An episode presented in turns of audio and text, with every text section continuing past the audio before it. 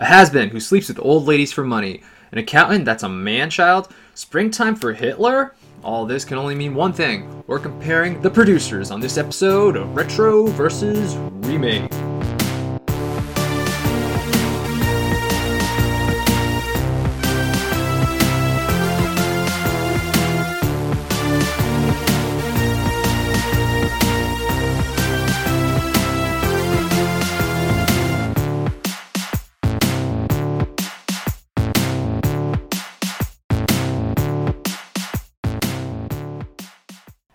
Reggie Parker. And I'm Dan Bulick. Welcome to another episode of Retro, Retro versus versus Remake. Remake. This is the series where we discuss films and their remake. Join us as we explore the question should this remake exist? Today's films are the producers. And we're going to jump right into it.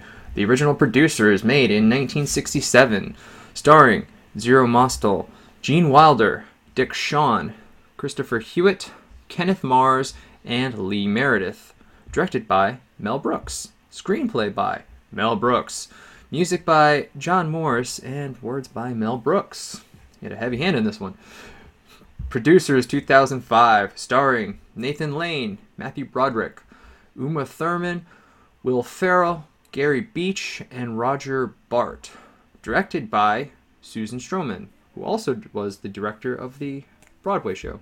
Screenplay by Mel Brooks and Thomas Meehan. Music by Mel Brooks and Basil Poledouris.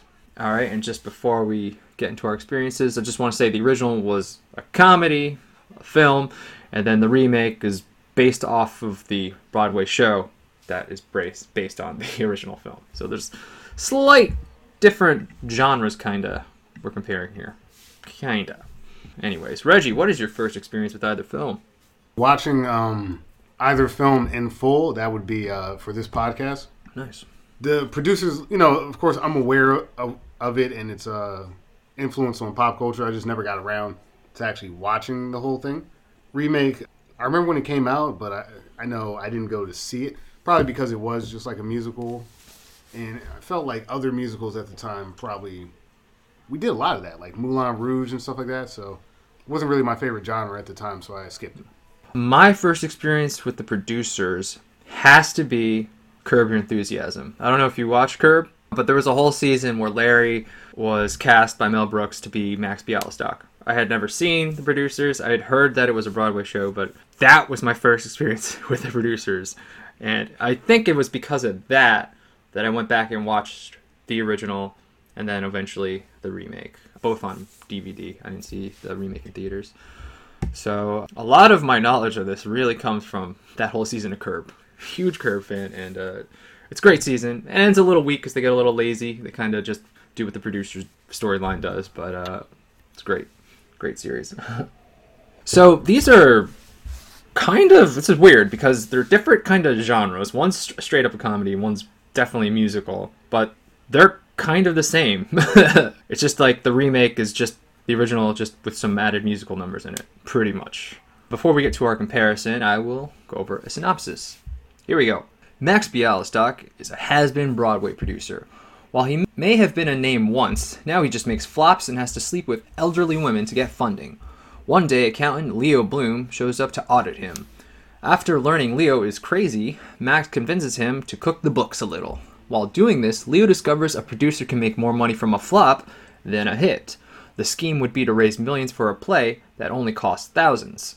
Once the play is a flop, they keep the rest of the money and the IRS doesn't look into it since it was a flop. Max loves the idea, but it takes some effort to convince Leo. Then they look for the worst play ever and they choose Springtime for Hitler, a gay romp with Adolf and Eva at Berchtesgaden. The duo then convince the writer, Franz Liebkind, to let them make their play.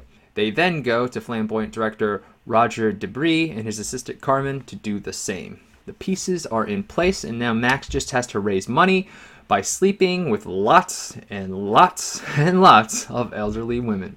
Around this time, we are also introduced to Ulla, who works for our duo.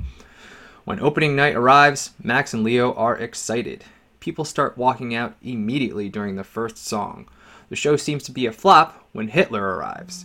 He is completely comical by accident, and the crowd loves it. The show then becomes a big hit. Max and Leo are in trouble. No way can they pay all their backers back, and they will go to jail. Franz is furious about this debut. He tries to shoot Leo and Max, but they ultimately live. Eventually, Max and Leo are sentenced to jail, and in jail, they are still scamming all over with their new Broadway hit, Prisoners of Love. The end. So, pretty much the same. It's uh, things got a little bit different um, with the introduction of Ulla and then the ending, but uh, I think we're going to get into that with our comparison. And since I said before, these pictures are pretty much the same, except that the remake just has all these extra musical numbers. I think we should save that for the maybe towards the later part of our comparison. I think maybe we'll start with the characters. Yeah, I think that's a fair place to start, especially considering the musical aspect starts to make these films different. But let's talk about similar characters. Uh, Max Bialystock. In the 1967 version, he was played by Zero Mostel, and um, in the remake, it's Nathan Lane. I started with the original in terms of my watch. What struck me from Zero's portrayal immediately was just it's such a unique character. Like he's this boisterous guy, like physically, like a lot of the physical comedy that he's able to pull off with his hair and his appearance and things along those lines. Like he's an instantly recognizable character. They just drop you right into his circumstances. They don't explain anything. You just mm-hmm. this is a day in the life of Max Bialystock, hooking up with an old lady and um, talking about you know the old days. There are various scenarios that they play out, which is pretty gross. Yeah, he's he's an interesting character because there's not much, there's not many redeeming qualities to Max Bialystock. Right. Uh, he's this washed up old has been. He's physically not very not healthy. he's got that terrible comb over. He's taking advantage of all these old ladies. You could say they're taking advantage of him, but uh, he's definitely just in it for the money. He's interesting. I'll, yeah. I'll, leave it at that. Well, I think um, I think you picked up on something that is interesting about the character is that on paper there's nothing likable about him. Whether it's taking money from old ladies, whether it's taking advantage of Leo, the fraud. the, um, a lot of it just he shouldn't be likable on any level. But there's just something about this portrayal that even with all his flaws, I think the comedy is what shines through. You're not really focused on the bad things that he's doing. It's the funny way in which he's doing them. And I think by to your point too with the old ladies, like you could kind of make an argument of who's taking advantage of who in, in the scenario.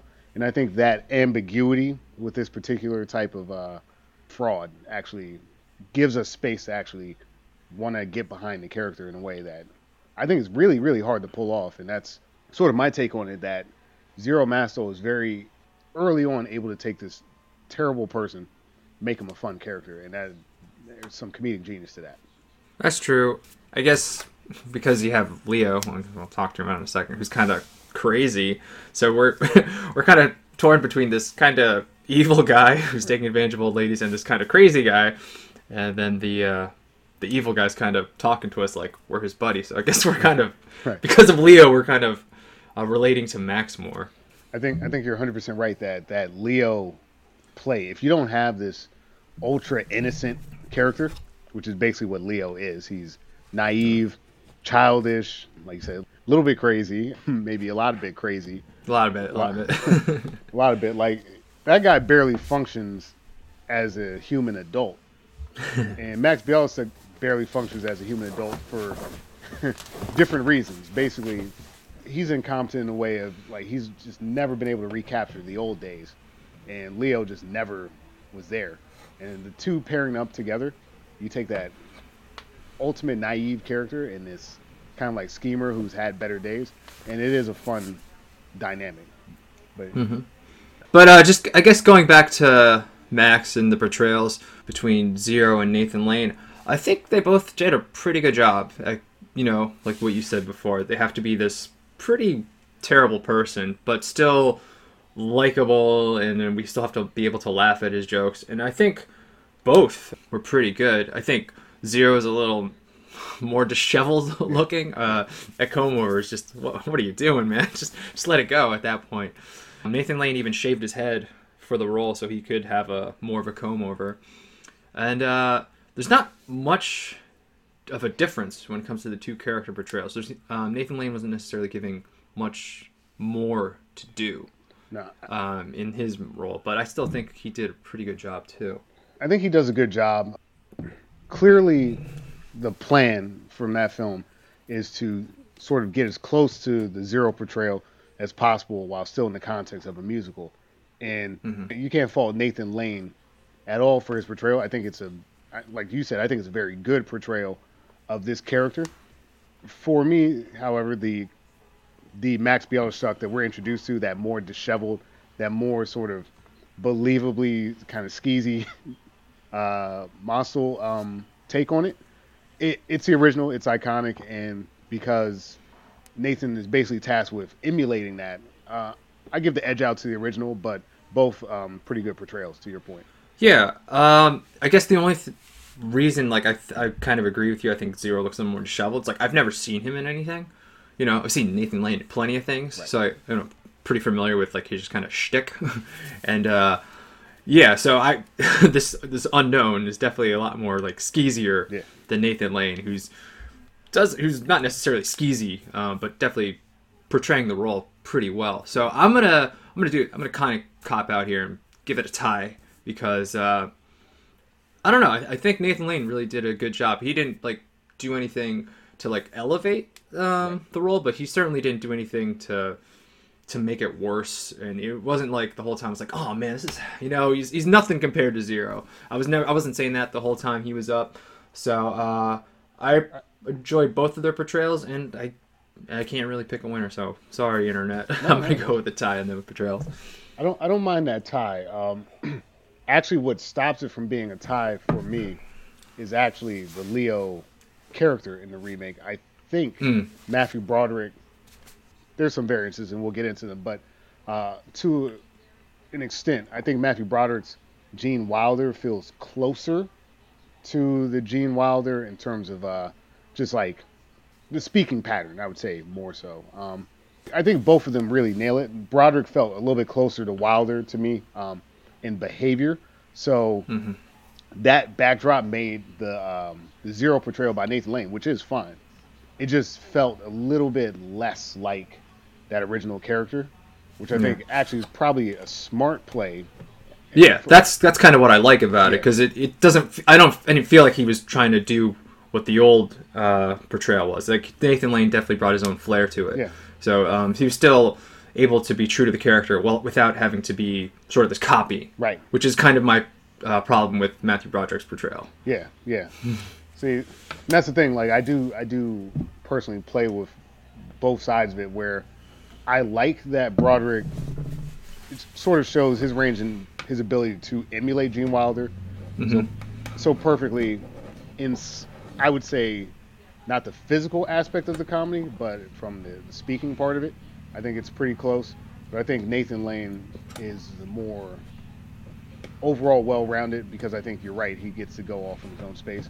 Still giving the edge to zero, but it's it's close. So um, Yeah. you know, I, I don't dis- I don't disagree with your tie. Is what I'm saying. No, that's fair enough. Yeah, I think these character comparisons uh, are going to be kind of quick because there's not much different. Um, but let's go on to Leo.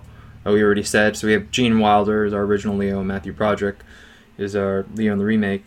And I'll just start with what I kind of said. I did feel like like Gene Wilder doing Gene Wilder does right. It's great. And then I did feel like coming back to your point, like it was Matthew Broderick doing Gene Wilder. Yes. So that took me out of it a little bit. While I appreciated um, seeing that, and I thought you know he did a fair enough job, but he's he's not really making it his own. So it, for me, it just felt like a copy Yes. the whole time. Yeah, and I'll say that Gene Wilder's physical comedy is better. You know, um, it, it Mhm. just is. Case in point, It- when we were talking about Charlie and the Chocolate Factory, that little role in that movie, the little forward role he does, is it stuck with me. And a lot of the ways that Gene Wilder works is because he makes these choices that are seemingly innocuous, but you know, through the hmm. lens of acting, it's like wow. Like when he's when he's got the blue blanket because they both were obsessed with their blanket. Yeah. The Wilder one just feels more natural to me, whereas again, it does feel like Matthew Broderick is trying to look like Gene Wilder with the blanket, but it just didn't feel the same to me. Personally, I think, as you were saying, I think Gene Wilder's portrayal just it can't be matched. To me, like Gene is just a more believable character. Matthew Broderick is doing a copy, and when it comes to the physical, that one to one just doesn't match. So Wilder's Leo is the stronger Leo for me. They help Broderick out with fleshing out the character a little bit more, hmm but even with that, I'm still leaning towards towards uh, Gene. I sort of saw some differences in their interpretations. I don't know, like they both obviously were crazy, mm-hmm. but kind of like I felt like Wilder was like almost schizophrenic in his portrayal because like he sort of come across as mature and then he'd go into this like childish rage and then he'd kind of come back as to like oh I'm just an adult man. But like for Matthew Broderick, he, I kind of felt like he was just stuck in that sort of Arrested Development. Like he was he never came to uh, like a maturity um when all when all the hysteria like was down. Like i guess he just seemed a little more boyish. Um and matthew broderick just looks like a 40 year old boy. So that might help the reason i think that.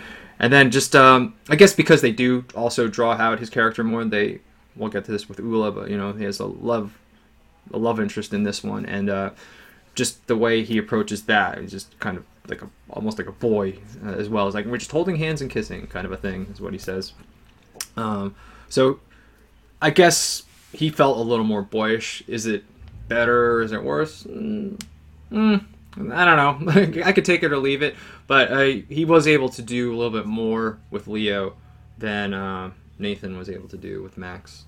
Yeah, yeah, and I and I think that part of it does come down to some smart writing choices. Uh, you know, like the Ulla character in the first film sort of ties more into Max, which I think could be Yeah. part of the reason that I'm uh, I'm happier with that original portrayal because Mhm. Ulla is really just another example of him being uh, sketchy uh, yeah that's a good point you know whereas Ulla and i guess we're kind of talking about this character already uh, it's hard it's hard to unwrap everything but yeah Ulla in the remake we'll talk about what aspects she gets on her own but like she actually serves the leo character uh, sort of arc a little bit Mhm. more uh, by a little bit i mean a lot more because Yeah. of their relationship so i think that you take some of that some of that exposition off of Bialystock and you put it into Leo Bloom.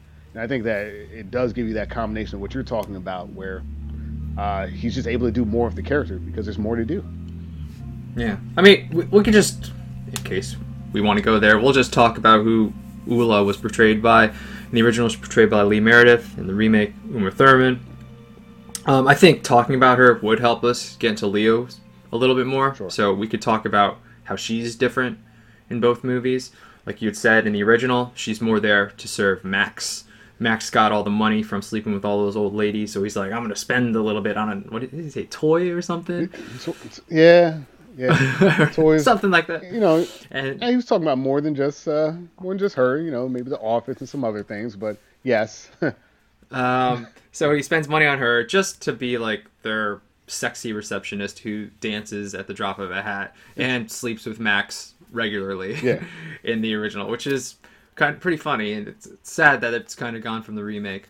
But instead, they went a different route in the remake. And instead of just being a receptionist, she's also going to be the lead actress and the love interest for Leo Bloom, Matthew Broderick's Leo Bloom.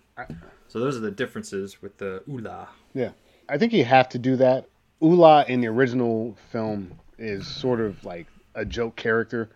Mhm. She doesn't speak English, and it's absurd that Max wants her to be the receptionist, despite her lack of ability to speak the, common language. Um, But but Ulla dance. she does dance. Uh, she she works, which uh, hey, I can I can appreciate, I guess. Um, but but yeah, no, Ulla is there because she's in the original film because she's got like a rocking body, and um, Mhm. you know, of course the producers want to sleep with her. You know, that's, that's the character. I I think in the remake, it's necessary and also smart to flesh her out.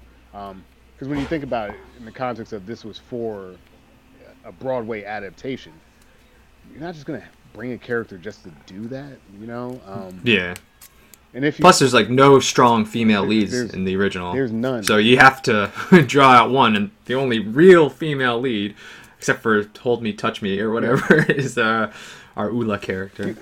I think I think it's completely necessary because if you want people outside the context of even this movie itself, but if you want people to go see your like Broadway play, the the women are gonna need something to cling on to uh, other than you know just the receptionist that shakes her boobs. I mean, that's kind of it. But um, no, I I appreciate the Ulla flesh out.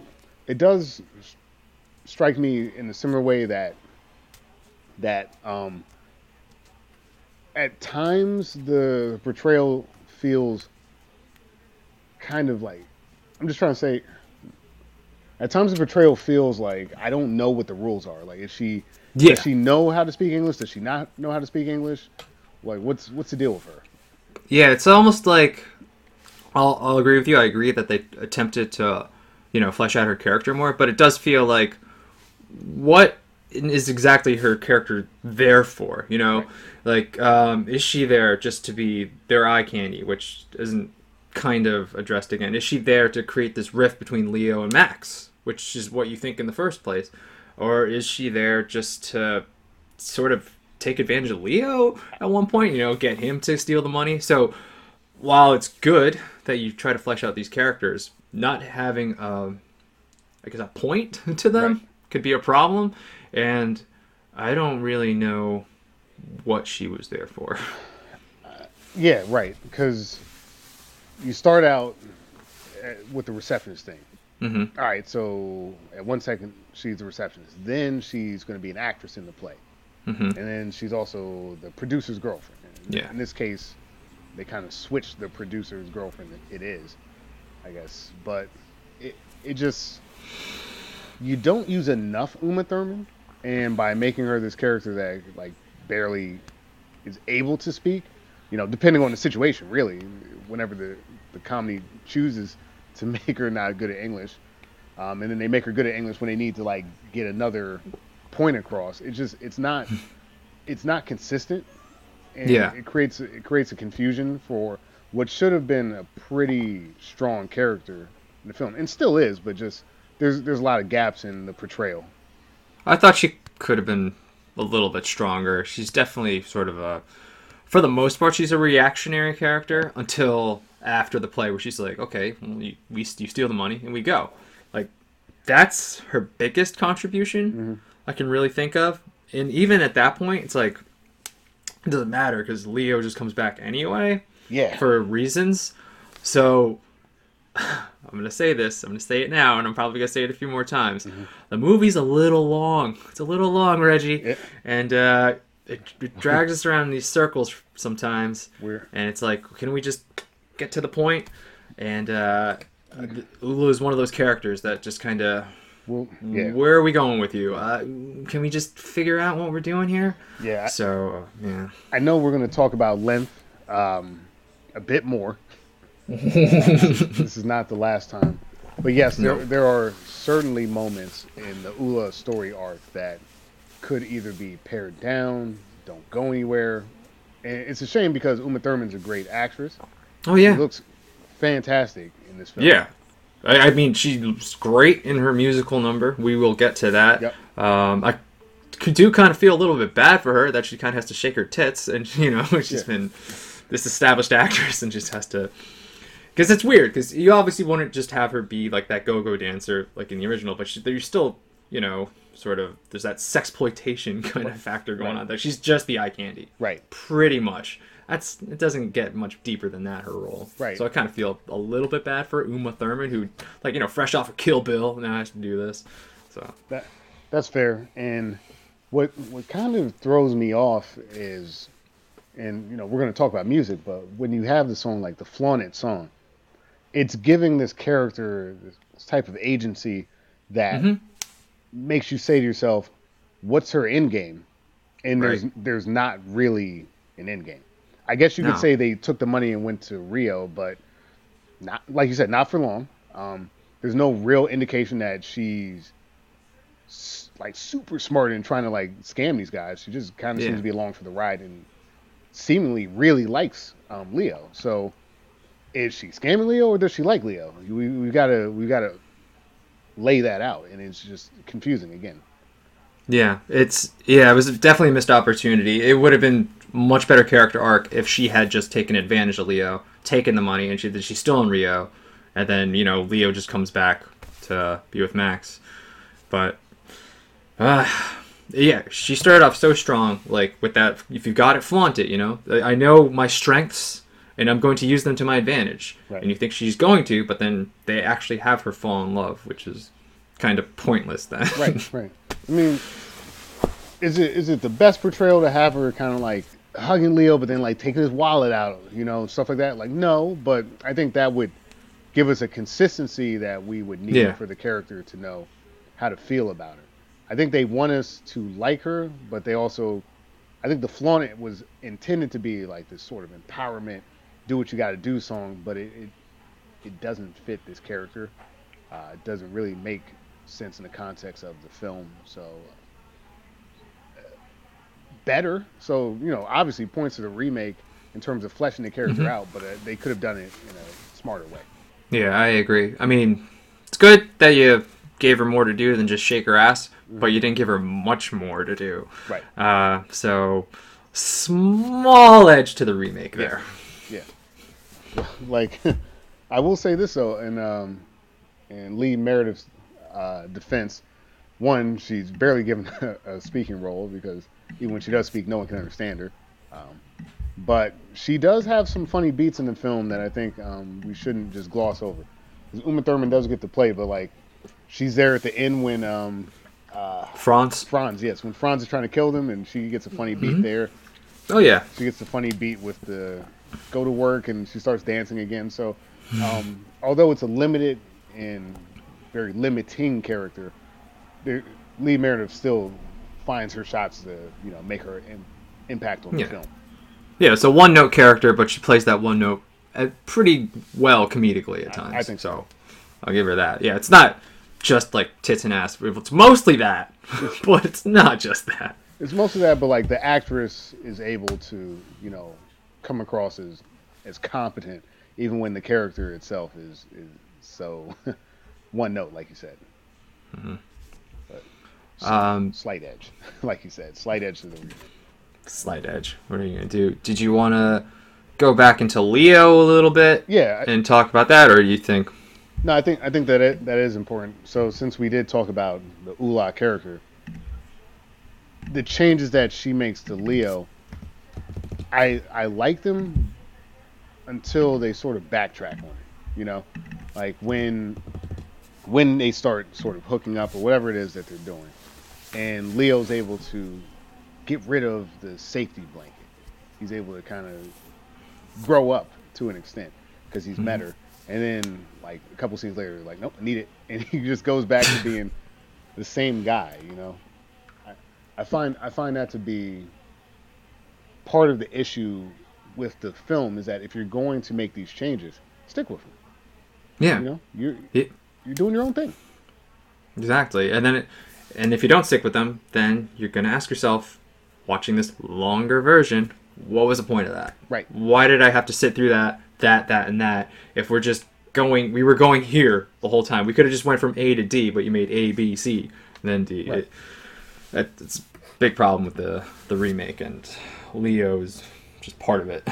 Yeah, I think I think to your point earlier, it would have made sense for there to be more of a rift between Leo and Max if Yeah. the Uli character was creating tension between them, and and Leo started kind of quote unquote manning up and you know making his own decisions against Max. That could have been a fun place to play in, and they don't because it's it's there to flesh out the character, but I think it's there because in a Broadway show you need a couple more music acts and. I, I think I think they're writing around the music in a way that just like you said, it, starts to detract from the actual story.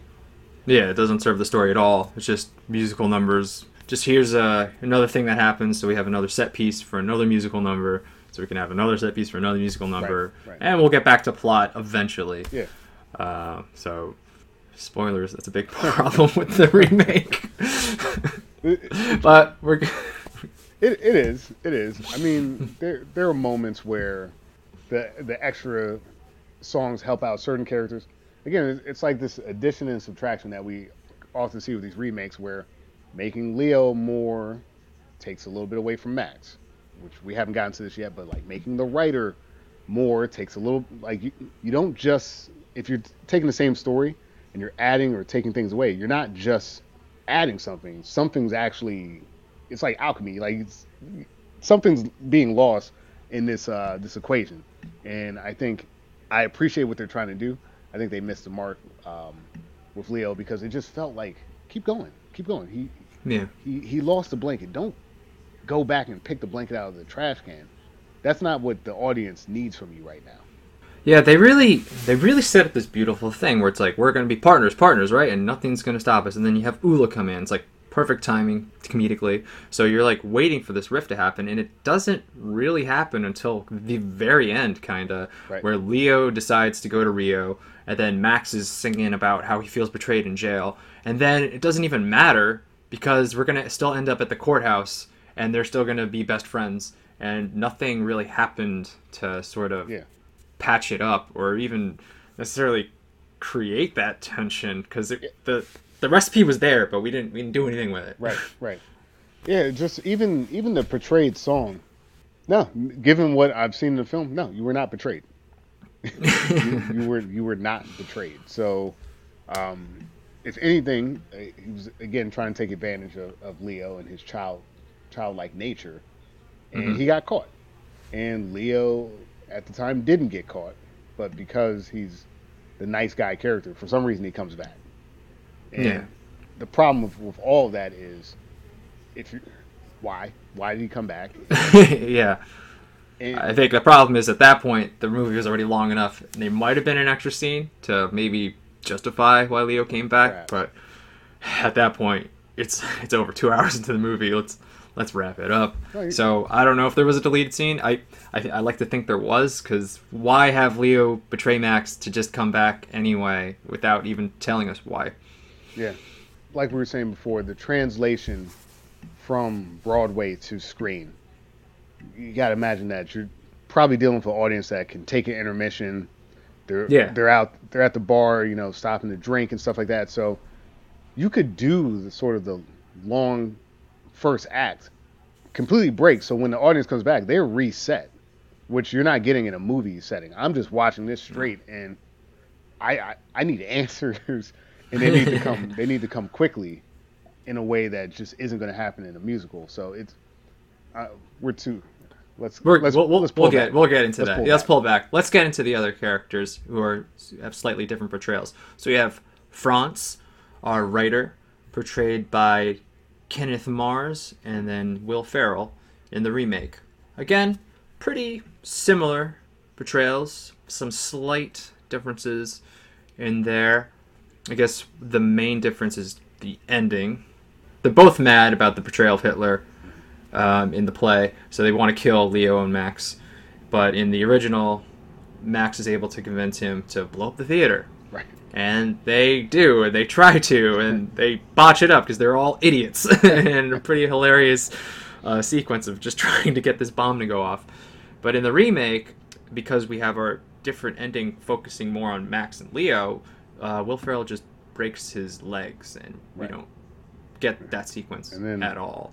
and then And he he goes to jail too i guess for trying to shoot he them goes, he goes, I or maybe just being a Nazi. I don't know. But also, there's a another slight difference that Franz was also in the remake. He was not just the writer, but he was supposed to be Hitler in the play.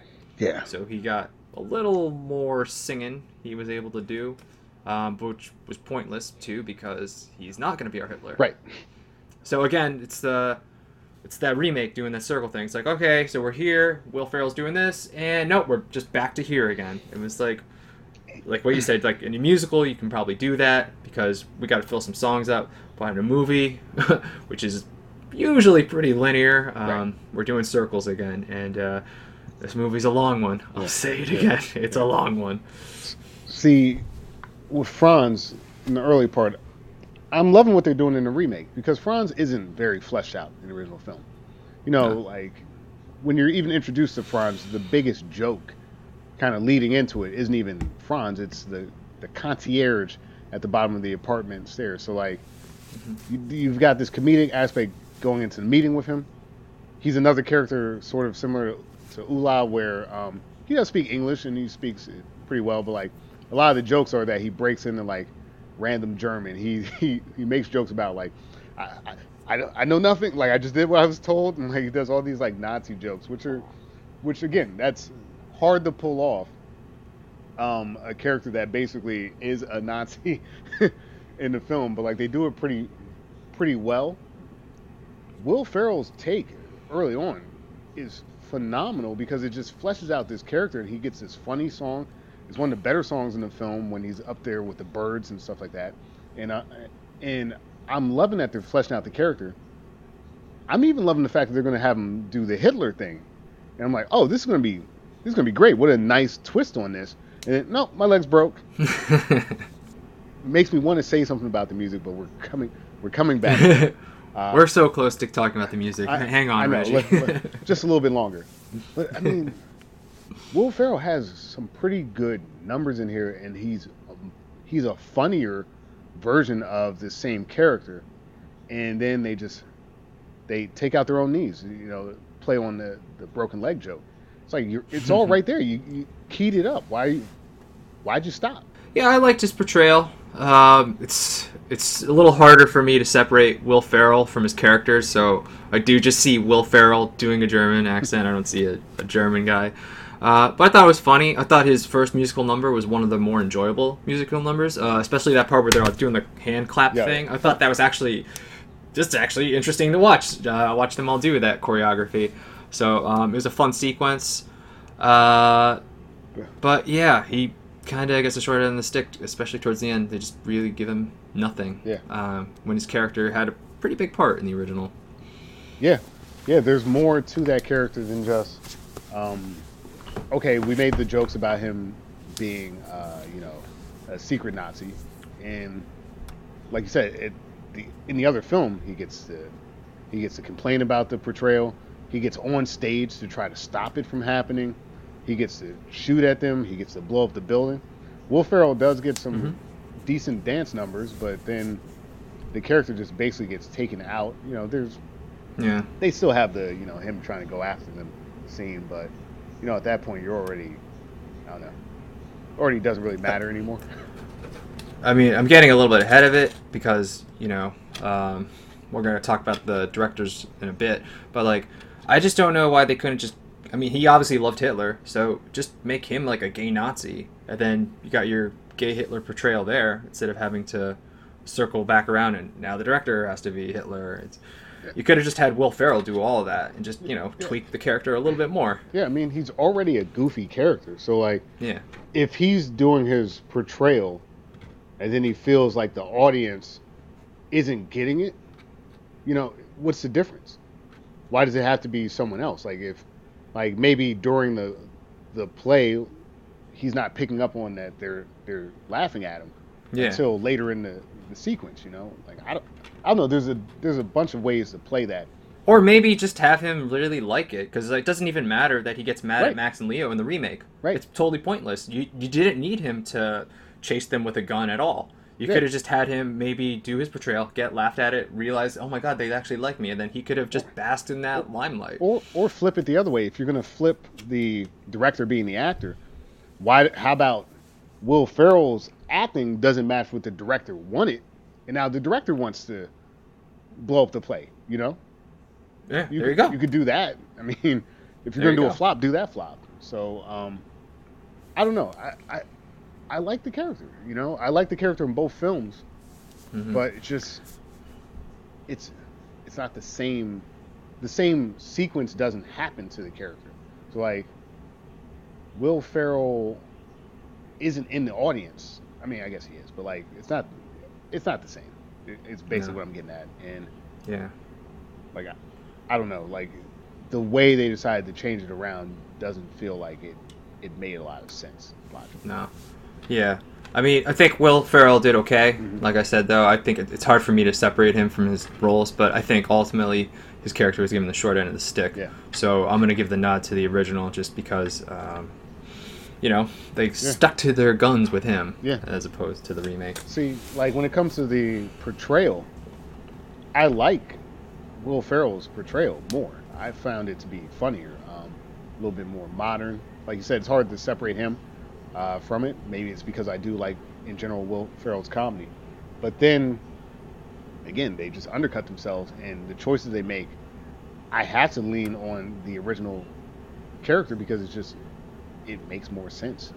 Uh, Yeah, having him see the portrayal of Hitler, having him flip out, and then seeing what he does with it, you know, the character goes somewhere. Right. Having Will Ferrell see the portrayal, him flipping out, and then he just breaks his own leg. It's like, all right. yeah. It's not. It doesn't pay off as much as the original. Yeah, and when we get when we get further into our discussion, uh, I'll say exactly what I don't like about that. Um, Yeah.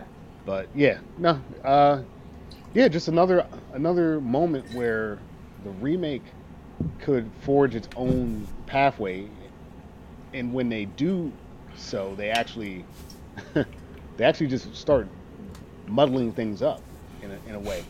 Like you said, this longer runtime is giving them more space to. Sometimes less is more, dude. Sometimes it really is, Mhm. we're losing it there. But Yeah. I guess we can go on to the next characters. We had talked about um, him be- before a little bit. Uh, our director. I'm gonna sort of group his assistant in here as well. So we have our director Roger and his assistant Carmen. They're portrayed by Christopher Hewitt and Andreas Voutsinas in the original, and then we have Gary Beach and Roger Bart in the remake. Um, again, characters that seem to they definitely get more to do Yes. in the remake for sure. Uh, like we said, our director actually portrays Hitler in the remake. Um, both very gay, flamboyant, Mhm. or all those characters are pretty gay and flamboyant, but definitely more so in that remake. Right, right. yeah, the the original. I mean, they're gay.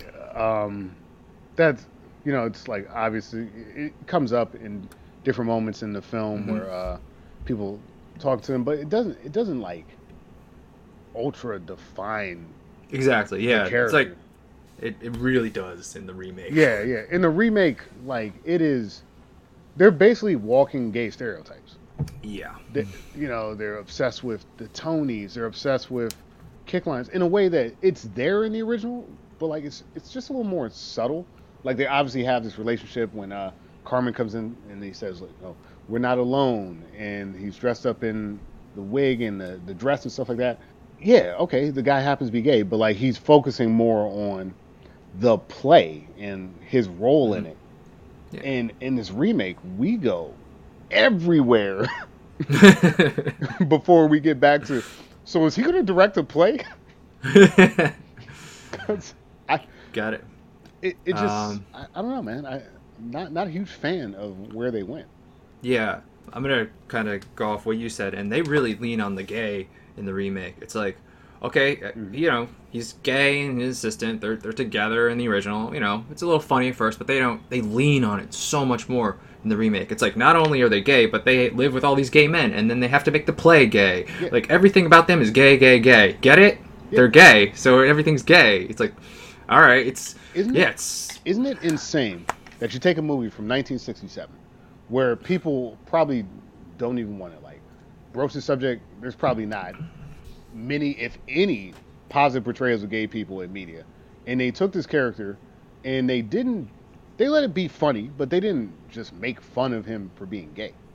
You know, Yeah. they. And I'm not saying the remake is necessarily making fun of him, but like, how is the 1967 film a more like subtle and nuanced take on gay culture than a movie that came out in 2005. I, I don't know how they fucked that up, for lack of a better word. yeah, I mean it's especially by today's standards, you know, it's it's it's pretty like oh man, it's like I don't know, like I feel like people in the gay community be pretty pissed Yeah. if um by the remakes portrayals. Uh, it's it's so like you said, just like the, the stereotypical thing. Like oh, they're all just dressed in drag or all these weird clothes, and they're always singing and dancing. Yeah. It's like, man, it's whew, You know, like I don't know. even even in a film, well, both films do it. So like, say anyway, but like even when um, Max Bielsa, he calls him uh, like the Fruit. slur. He calls him a fruit. I mean, that's really the worst thing Yeah, they have to say about gay people in that original film. They're not. They really aren't saying anything about him other than the fact that they're in a relationship. You know, like, and Yeah. I guess you know he he was in a dress. That's a, that was a little weird that he was in a dress, but you know it's okay. Um, but even that it was funny because he's he's playing uh I forget who it was like uh, the Duchess of something.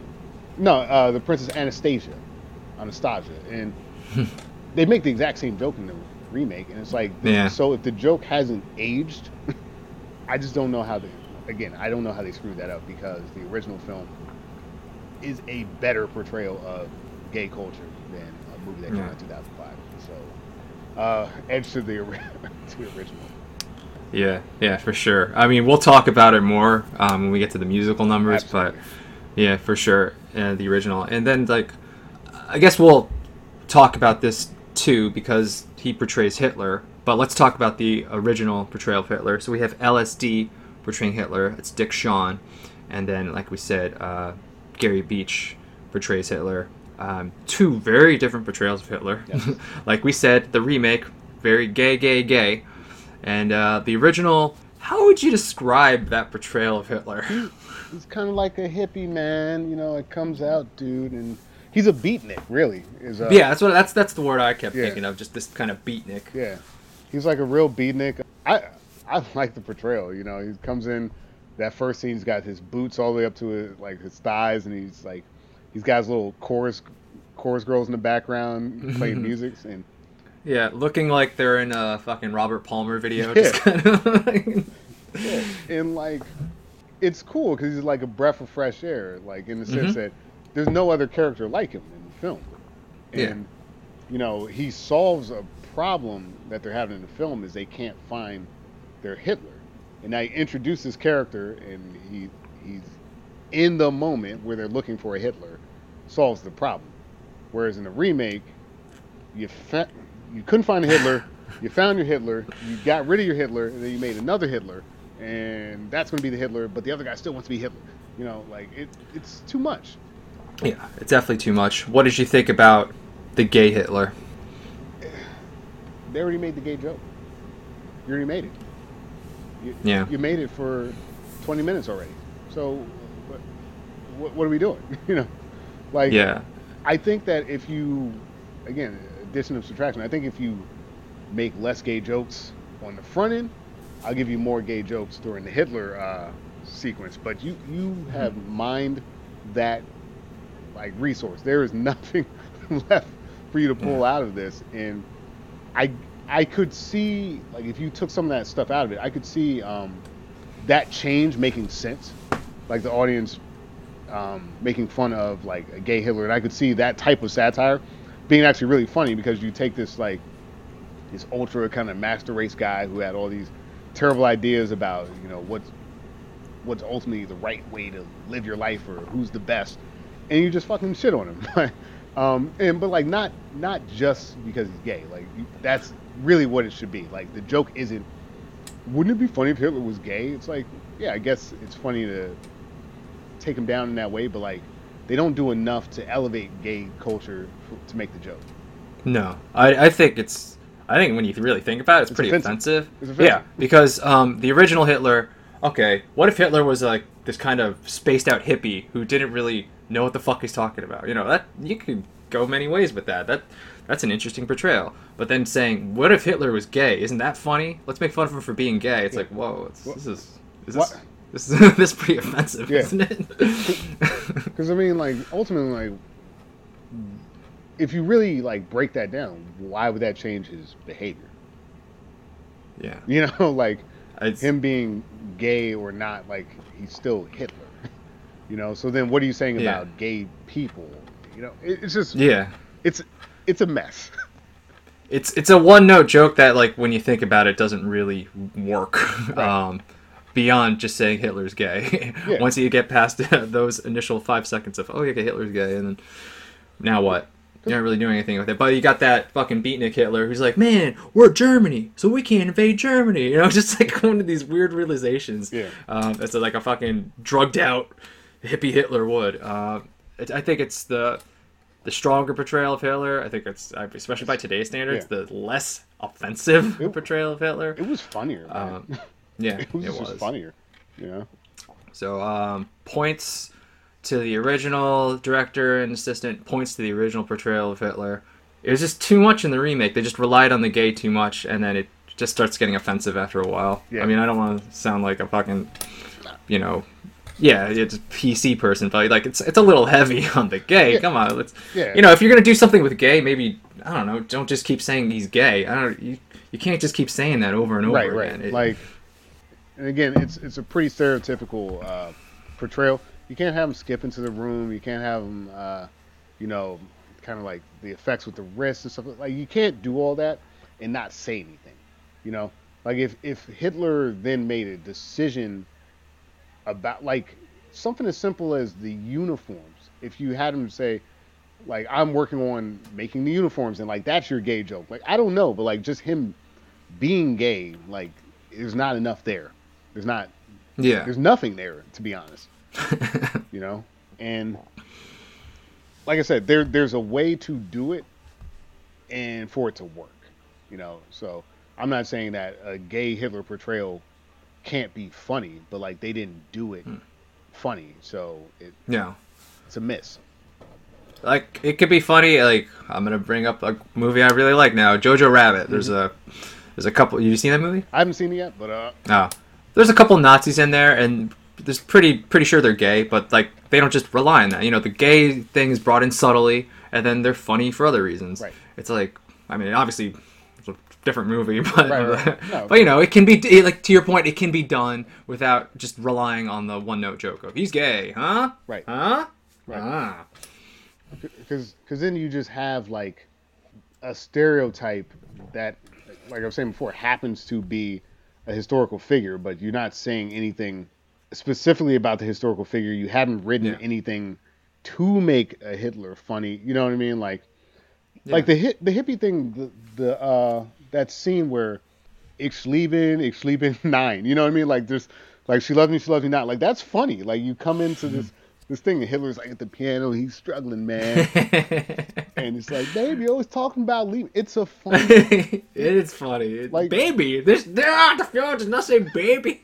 and then you got Franz there. Oh, it's it's it's a it's a well thought out uh, character, Reggie. I, The I mean, I mean, when I one of my biggest things watching the original was saying, "Wow, I'm surprised I'm finding this as funny as I am." And there wasn't any caveat. I wasn't. This is funny for 1967.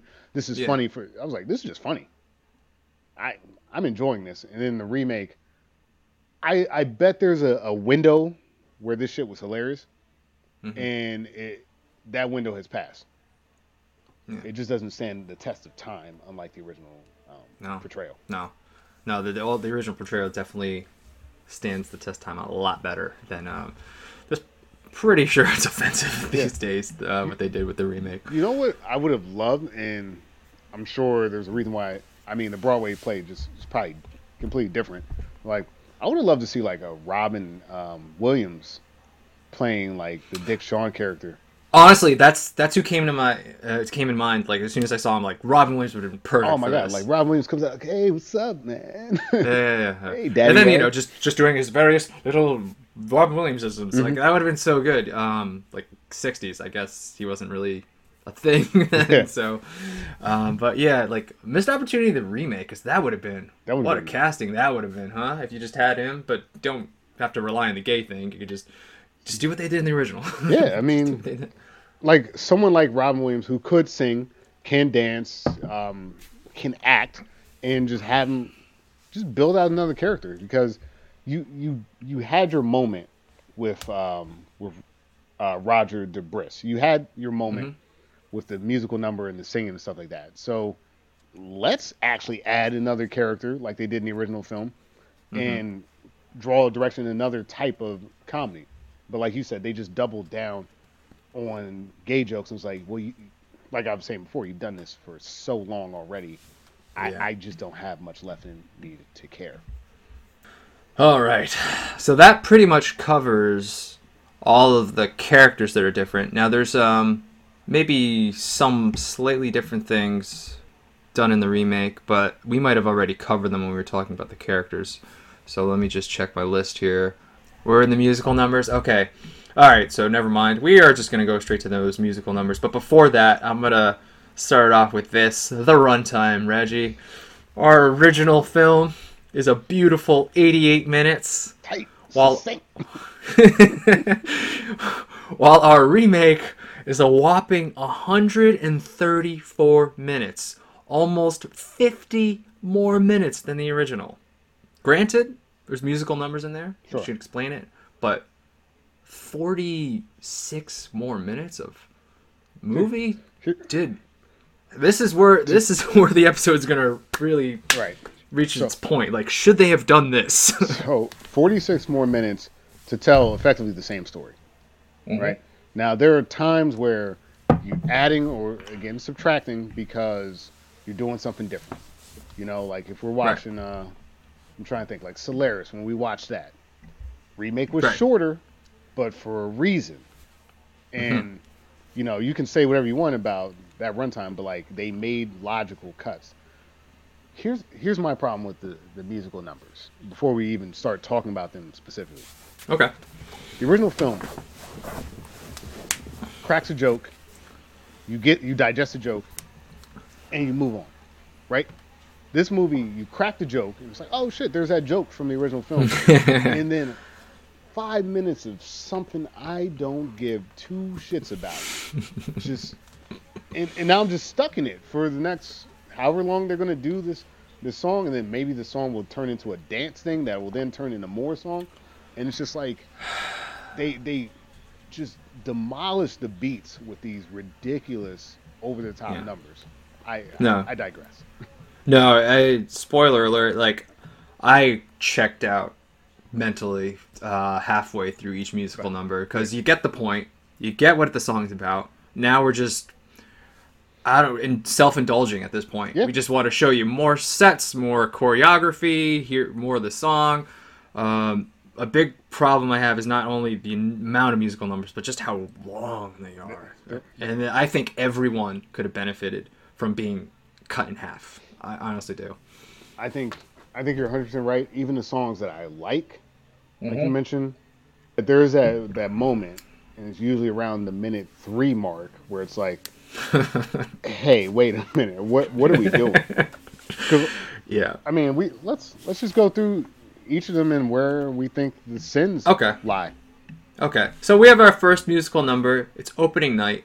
This is a interesting musical number. It's it's different. It's a different opening from our original. Our original film starts uh, with uh, Max Bialystock doing uh, his little uh, his little yeah. sleaze with the old lady, Right, right. which I think is a little drawn out. Touch me, personally. hold Good- me, yeah. It, Yeah, it that's is, 'cause they actually- do two different old ladies in that scene. Yeah. So like the whole time it's just like Max going back and forth with this old lady, which is a funny joke, but I mean we made fun of the remake for kind of relying on that gay joke. They really like hammer in that like he's banging old ladies in, in the opening of Yeah. the original. It's, it wasn't my least favorite parts of the original just because it takes so long. Um, I actually think the remake was pretty good here with their musical number. It's opening night. Um, one of Max Bialystock's plays is out, and then they're just describing it, and they're letting you know about Max, about his history, that this is another flop that he has, and that he's gonna keep making these flops, and it's a kind of a short one too. Yeah. So I think overall the first musical number was good. I think it was better opening than the original, actually. Yeah, the the original. th- Yeah, I would say the weakest part of the original is the intro. They do Mm-hmm. spend a lot of time um, with some filler for Max that could be fleshed out.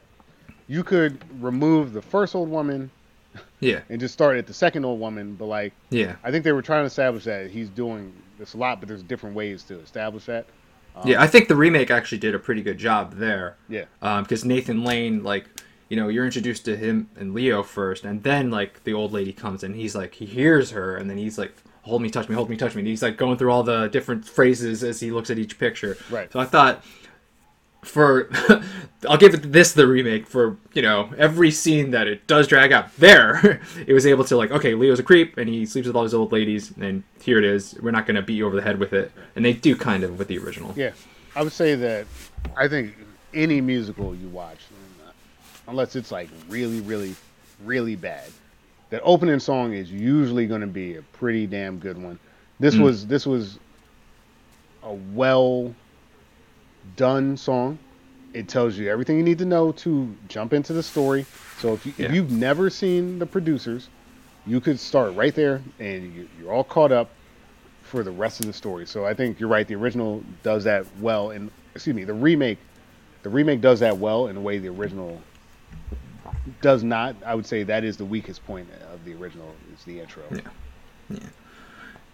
Uh, and then we have musical number two. This is when Max and Leo uh, discover, or when Leo, I should say, discovers that they can make more money off of a flop than a hit. They have the song that's "We Can Do It." Um, it's an okay song. Yeah. Uh, it's pretty much Max trying to convince Leo to commit fraud with him. Um, I would say I would give it more praise, but then immediately after we have another musical with Leo on his own, talking about like, oh, work sucks, life sucks. Uh, and that musical number I don't like. See, I um, are, you're talking about the accounting firm. yeah. You know, I like the set. I like the way they use the typewriters uh, as part of the song. It does drag on a little bit too long. I think if it's a shorter song, I like it more. But like, you're right. At this point, the film hasn't tested our our patience yet. You know, the Right. intro Yeah. intro's okay. We can do it. All right, whatever. Serviceable. Yeah. Um, will will he? Won't he? Song. But you're right. Then you go right into the accounting thing, which I like it to an extent, but then it, it goes on. You know. Yeah. And we just had that musical number, and then we're thrown into another musical number pretty quickly. So, and it's a much longer musical number. Unhappy. Yeah. It was just, uh, like I said, cut it in half maybe, but uh, it was just too close to musical numbers, and it's they're pretty much trying to do the same thing, convince Leo to do it. Right. And it just it felt redundant to me. Right. I, I thought it was cool. It looked cool, definitely, uh, the accounting thing, but uh, didn't need it. No, especially when you think that that song actually resets. So you start with everyone being unhappy at work, and you know he's there unhappy as well. And then who's that? Uh, Jon Lovitz. Lovitz. Yes, thank you. It stakes. Uh, so then, like Jon Lovitz comes in, who pretty good character too. I mean, not really worth us bringing him up in the character section, but No. nice nice cameo. Um, plays a decent angry boss, but he comes in kind of resets the entire scene, and then they kind of go back into it, and then he's like, "No, I'm gonna do whatever I want," and then Lovitz is upset. Like it's it's too much. It's too much. Yeah. Like you said, either start before or after the Lovitz kind of interruption. And and I think you'll be fine with whichever direction you go because you don't need both. No. Uh, yeah. Like, It's just but you want. no, yeah, I, I guess just for me, the stuff that was shining for me, and you know, we'll talk about in this in another music number that's coming up. But like, I like the big cast stuff. I like that you're doing, um, you know, using the typewriters and stuff like that as part of the music. Mm-hmm. I just don't like how long it goes on. Yeah. That's it. Yeah. You know. Agreed. I might have tolerated it if it was shorter, but that third song is so much longer than it needs to be. So much longer. Yeah, and, and like you said, at this point, he already kind of, like you said, we know he's going to do it. So Yeah. you're right. You could have resolved that in song two. So to have him say, "I can't do it," and then to, like you said, immediately, there's no there's no breakup there. Like nothing breaks that scene up. And I think if you had broken it up a little bit, more dialogue, maybe um, Max following him to the accounting job, maybe Max being there at the accounting job. So that at that point, like the two numbers are effectively the same number. Yeah, I think it would have made more sense than making it seem like you're splitting up. this this sequence. I just feel like you could have done the when you did the we can do it. Just we can do it. Yeah, let's do it. let's not have another scene and then convince you to do it. I and I also kind of miss uh, what they did in the original. You know, took him to the park. Yeah. Took him to the gave him a balloon. he went on a Ferris wheel. You know, treating him like the child he is. Um, Right. Some funny some some funny stuff in that original. Um, that's definitely missing in the remake. But we'll go on to the next musical number. Sure. Okay, this is the fourth musical number. We're trying to convince Franz uh, to make his play. Uh, again, uh, we kind of referenced this before when we talked about Will Ferrell. This is, for me, one of the more interesting uh, musical sequences. I think, I think, I think the choreography um, is pretty interesting. I, I don't know the the knee slapping thing. Uh, that caught my imagination. I was like, this is kind of cool to watch. So uh, one of the stronger se- musical sequences in the remake. Yeah, I, I remember uh, I was watching that sequence with my wife, and we were both actually at this point still having fun. At this point. and and like and like there's all these little like funny beats that are still happening that you know you're you're able to tolerate. But uh like when the the, the bird throws up the Sieg Heil, I'm just like, oh my god, Yeah. this, Yeah. this is so over the top and ridiculous. Like you said, the uh, percussion off of like each other's knees and stuff like that, like that that was fun. Pretty good choreography, and it's a fun song. Starts to get a little long, but like I'm I'm tolerating it because it's a new character. It's Will Ferrell, and Right. he's doing a very funny job. But Mhm. should, that should have been the warning to me that anything that I think that I'm liking is going to start getting into the space where I no longer like it. And um, yeah. it's not a sequence where that one gets a pass, but it's starting to get get there for me. Exactly. It- It's treading thin ice at this point. It's like, all right, the, the musical numbers have got to be pretty amazing because at this point you're starting to figure out that okay, they're all a little bit longer than I want, and uh, Right. How many more are there, and are they all going to be this good? Right. And uh, spoiler, they're not. Here we go. Moving on. uh, musical number number five. This is when we're trying to convince Roger to be the director. This is the go. gay one. Uh, go on, Reggie. Have at it. All right. Yeah. So in the original film, right, Carmen comes out uh, to, to the front door, takes him in, and introduces him to Robert. Robert, and there's a whole sequence where, oh my God, he's wearing a dress. All right, cool, got it. Basically, getting the- you're getting the same beat in this remake, and then Roger. It's not just Roger and Carmen. No. It's Roger Carmen and like his his basically stage hands, for lack of better words, the costume designer, it's the choreographer, and all stuff. So all these like again, different types of stereotypical gay people come trouncing down the stairs, um, and they go into this insane number. And here is where I start to jump off the ship completely. Here's my hmm. biggest gripe with this entire film, and I'm glad I can finally say it out loud. These music numbers have nothing to do with the fucking story that's being nothing to do with it. That could have been any other musical. Make it gay, like it. it... All right, I I get it. I get it. I love. I'm with you. I'm with these guys. I love the theater. I love. It. I fucking love it. But the problem is, this has nothing, and I mean nothing to do with the story of the producers. And it is long, bro. I think it's like 10 minutes long. I don't know. I can't prove that, but I think it is. it is definitely one of the longer musical numbers in the movie. And uh, yeah, I was watching this with my wife, and uh, this was the musical number that's like, all right, uh, this is way too fucking long. um, yeah, they. Uh, okay, I get it. Make it gay, sure. Right. And Yeah. then let's sing about it for the next, yeah, like you said, 10 minutes. It's like, mean- really? Who are these guys that are never going to be in the rest of the film? They, No, they don't not at come all. back. The choreographer doesn't do the choreography. The costume designer's not there doing costumes. They're just gay tropes coming down the staircase. No. And then they have this whole sequence about the Tony. Oh my God, Tony, Tony. Tony. Like, guys, guys, I get it. I get it. Broadway culture, uh, uh, gay culture in theaters, the Tony Awards, and like that connection to the gay community. Like, I understand that you were you were trying to speak to a group that is hugely influential in theater. It just doesn't have anything to do with Max Bialystock and Leo Bloom. It doesn't have mm. anything to do with springtime to Hitler. And maybe move that sequence to right before he becomes Hitler.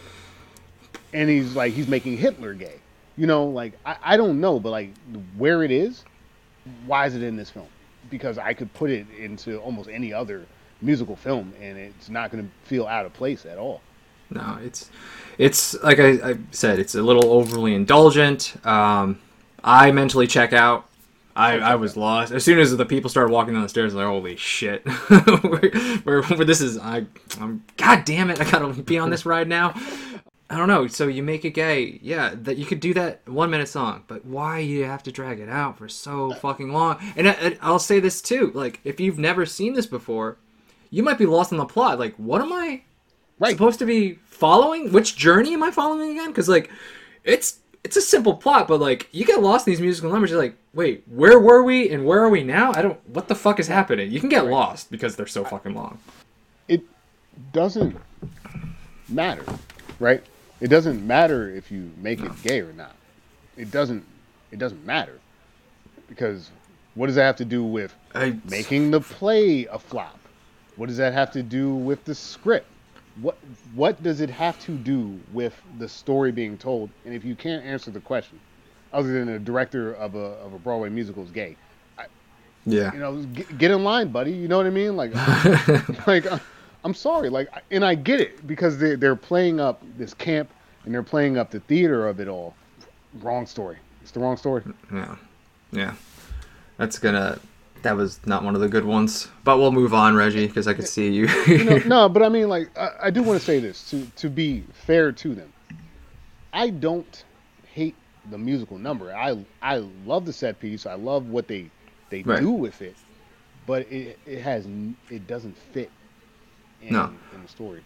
And No, they're not bad. They're not. It's not like, oh man, this song is terrible, or like their choreography is terrible, or the costumes are terrible. But it's like, I want the story, man. Like Right. I get it. Like I said, like you could shorten these songs so much, and they'd be so much more powerful than dragging them out. Now I'm fucking dreading that I'm here, and Yeah. all I want is more story. You're hurting it by giving me so much. Yeah, and and I think we're going to get to this as we kind of break down these other songs, but the level of song that we're getting has not risen to what we know and we're going to get from the original film. And I know we're about to get to that section, but there is not really a song so far that I can say is one of those things where even if you're not watching the musical, might be on your iPod as it were. You know, like mm-hmm. we'll get to the sort of the title big sort of song that plays, but like this stuff isn't going to be remembered as these, No. these huge Broadway classics. These are just these are filler Yeah. musical numbers. And if you're doing a musical, the strength is the music. And if the music is weak, then we, we got a problem. And going back to your point, it's like it has nothing to do with the plot. The most, all these musical numbers, except for the opening one, which gave us, Right. you know, some backstory. Like none of these are important to help drive the story forward. Yeah. If, if And anything- oh, sorry. Go ahead. I was gonna, I was gonna say, and plenty of musicals we've seen. I mean, we just did Little Shop of Horrors recently. We were talking about how those musical numbers, you know, they helped uh, flesh out characters, they helped progress the story, and these musical numbers are just so self-indulgent and just musical numbers for the sake of musical numbers. Right. And I don't, I'm not enjoying that. Musicals are already that's that's a tough ask. You know, it's a tough ask for someone to like literally put together a musical like production. Mm-hmm. Because on its on its face it's pretty much hokey and if you know you have to be the type of person that enjoys a musical i think. And at its highest level it can be it can be fun comedic powerful. Like you said little shop of horrors i thought was funny. I saw the toxic avenger off broadway one time that Oh my god, that oh. sounds funny as shit, man. it's fun as hell, man. Fun as hell. And we're we're definitely not at this part in the conversation yet, but like I'm thinking of another film that came out during around this time and we talked about Moulin Rouge. That is a musical that I'm perfectly fine with. I don't care how long songs get because each song has a point. It's tied to a character. It's building the plot. It's explaining something that's going on. You know, like maybe there's one or two errant sort of misfires, but like in general, a cohesive musical story is what we're looking for from a musical, and this is not a cohesive story. No, definitely not. All right, so let's go on to musical number six. This is Ulla's musical number. When you got it, flaunt it. Love it. Um, what? Loved I mean- it was great. Uma looks great in it. Um, unfortunately, like we said, it's it gives her this false sense of agency. Like, oh, she's gonna be a strong character. Doesn't really go anywhere with it. Um, I mean, she looks great in it. That that that's Great kind ass. of she's got a great ass. Um, that's kind of the whole point of this musical number, just to see Uma Thurman shake her ass and her tits. That's yeah, it. yeah. And look, I get it, guys. Appreciate you trying to throw me a bone here. Uh, I needed some sort of life raft uh, with everything that's going on. Look, I love Uma Thurman. I thought she was great. I thought she looked great. I think that she brought something to that character. Doesn't doesn't have anything to do with the character. I mean, yes, she has it and she flaunts it, but like, if if your five minute music number doesn't tell me more than ten seconds of a chick shaking her titties in a in a '60s film, I wh- what are we doing, guys? Yeah, she- like you said, she she doesn't do anything with that agency. She just okay. I'm just oh, I like you, Leo, for some reason. Look, Yeah, I don't know. this was this was one for the costume designers. This was one for uh, any potentially heterosexual person that was watching the film. Um, Any Uma Thurman fan that's like, man, I like Kill Bill, but I wish she showed her body a little bit more. Oh, thank you. Yeah, and and the, to be fair, it is one of the stronger musical numbers. It Um, is. You know, it was okay. It was okay, but Yeah. again, now we're doing another musical, and it's about Mm-hmm. to be followed up by another musical number. By the way, it's too close to another musical number. Yeah, so right after Uma's introduced, Max is like, I gotta go make the money. So he goes to make the money in another musical number about banging the old ladies. And uh, while it's interesting, a bunch of old lady choreography with walkers could be interesting. Um, did I need to see Max collect all the checks one by one by one by one by one? Oh, with the, No. the knockdowns and the kick, yeah, Yeah, yeah. Um, I, I get it. He's got to bang a bunch of old ladies, but again, it's just it's just drawn out, and I'm exhausted from the last musical number that just happened. So I am. Yeah, I, I did. I def. I mean, I was definitely there for the Umas because it's Uma Thurman, but for this musical number, yeah, I was just like, all right, I get. He's banging old ladies. Uh, how long is this one gonna be? I should have timed each one of these. it's it's actually again this one i would say out of the original music may still be especially in choreographies the strongest song doesn't feel like it but it might be and like you said like you're watching like the walker again i like when they take set pieces whether it's typewriters or walkers and stuff like that and integrate it into the music like that's a nice little broadway trick yeah, but like you said, then at the end he high fives uh, basically fucking six miles worth of uh, people playing old ladies, and like you said, he's got all these checks. They're all made the ca- like again. The joke was there in the original, like we said before. You didn't need to make it a five minute joke. You know, No. I don't know.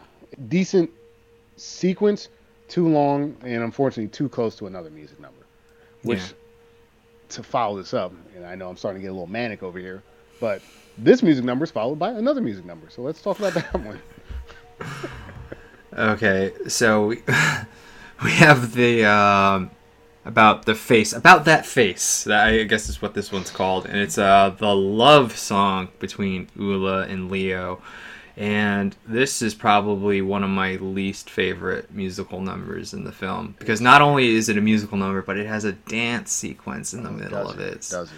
So we're just watching them, and there's no dialogue. It's no song. There's no vocal part. They're just dancing for like a minute solid, and you're just like, you're just so exhausted at this point, man. Yeah, it's, it's, it's exhausting. I mean, the song is more or less Leo explaining why he's not like, you know, making any advances on Ulla, which is just his childlike nature, which we're already aware of. Ulla being kind of confused by that interaction because I guess every interaction she has with men tends to be a little bit different. And then by the end, she's singing about his face. So it, they flip it. So he likes her, then turns out she likes him. So, oh boy, they like each other. Uh, the only thing of consequence that really comes from it is that he gets rid of his blue blanket. which you don't see in the original film. However, doesn't matter because basically almost the next within the next two or three music numbers, he's gonna pick that blanket right back up. So wait, waste Yeah. of space. We already know they like each other. You don't need to spend that much time on them singing about it. This is a little off topic, but just in general, what did you think about Leo and Ulla getting together? Do you think that was a good decision, or you think they should have just gave it the kibosh? I think that the kibosh in this sense, it's not really there in the original film.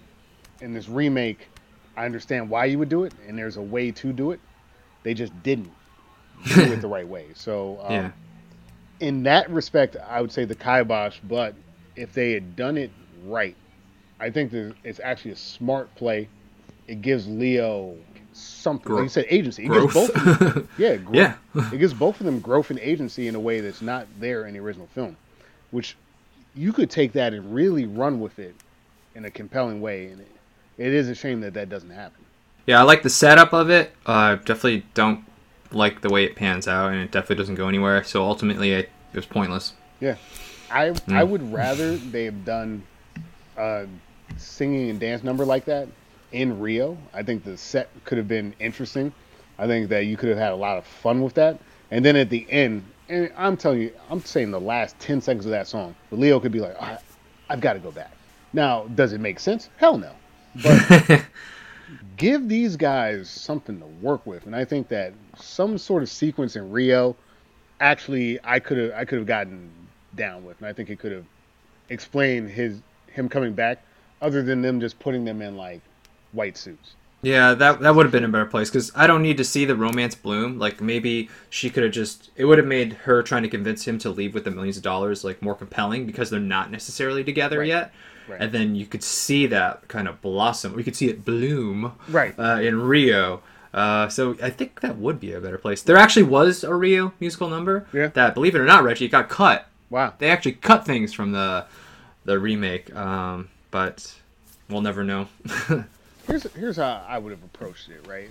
I would have taken the flaunted song and had like just a little bit of like that kind of fade out innuendo at the end where like she says something to Leo that kind of piques his interest, you know, and then it just play on that a little bit more. You don't even have to go into a dance number, but like they, you realize that they like each other. Done, you know. hmm Yeah, yeah, yeah. Move on, and then if you want to do that dance sequence, do that shit in Rio because at that point they like each other, and you know they're explaining their their master plan or something like that, and then he realizes he has to go back and help his buddy. Yeah. Like Yeah, I, I'm not gonna disagree with that. That, that definitely sounds better and more interesting than what I saw. yeah, yeah. So the sad part about it is the that sequence, uh, your face or whatever the hell it's called. It's a good dance number. It is, and then what that when they do behind the couch would be. I think it would be. It's interesting to see on Broadway. Yes, I think like it'd be funny to see on Broadway, see that old lady pop out of nowhere.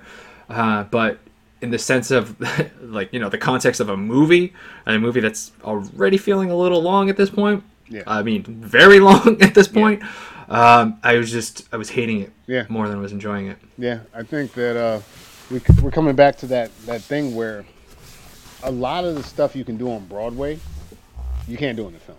No, you can't. And- They're completely different mediums, and um, yeah, they def. I I definitely got the sense that they try to just do a one to one. Like, okay, we'll just do everything we did on Broadway, and we'll just put it on film, and it'll work.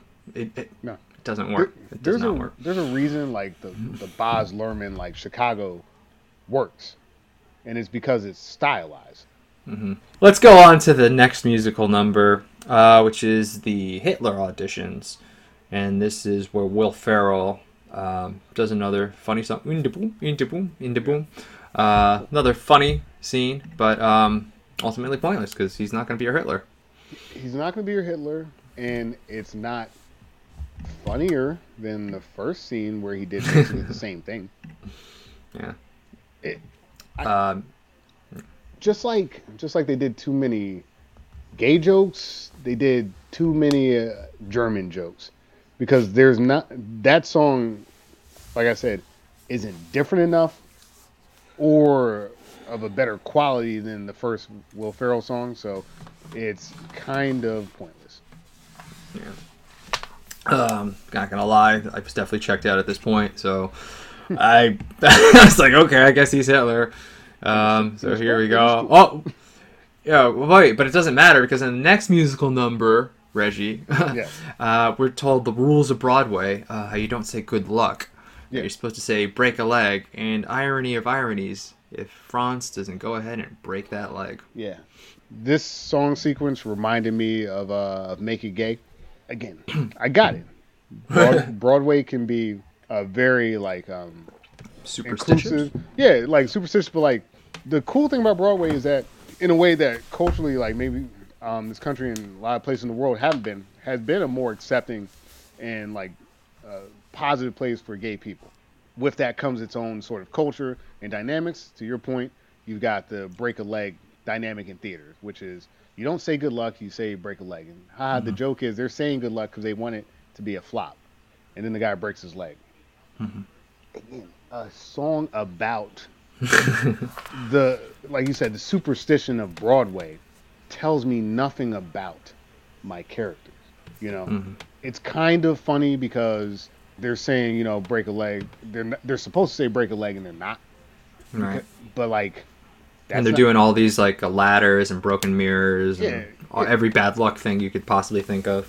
Got it, got it. And then honestly, I would probably like it more if the guy doesn't break his leg at the end. I think like I get why that's the lo- sort of logical culmination of that joke, but it's not a great joke. So I I mean, could you imagine taking every bad joke you've ever heard and stretching it out for six minutes?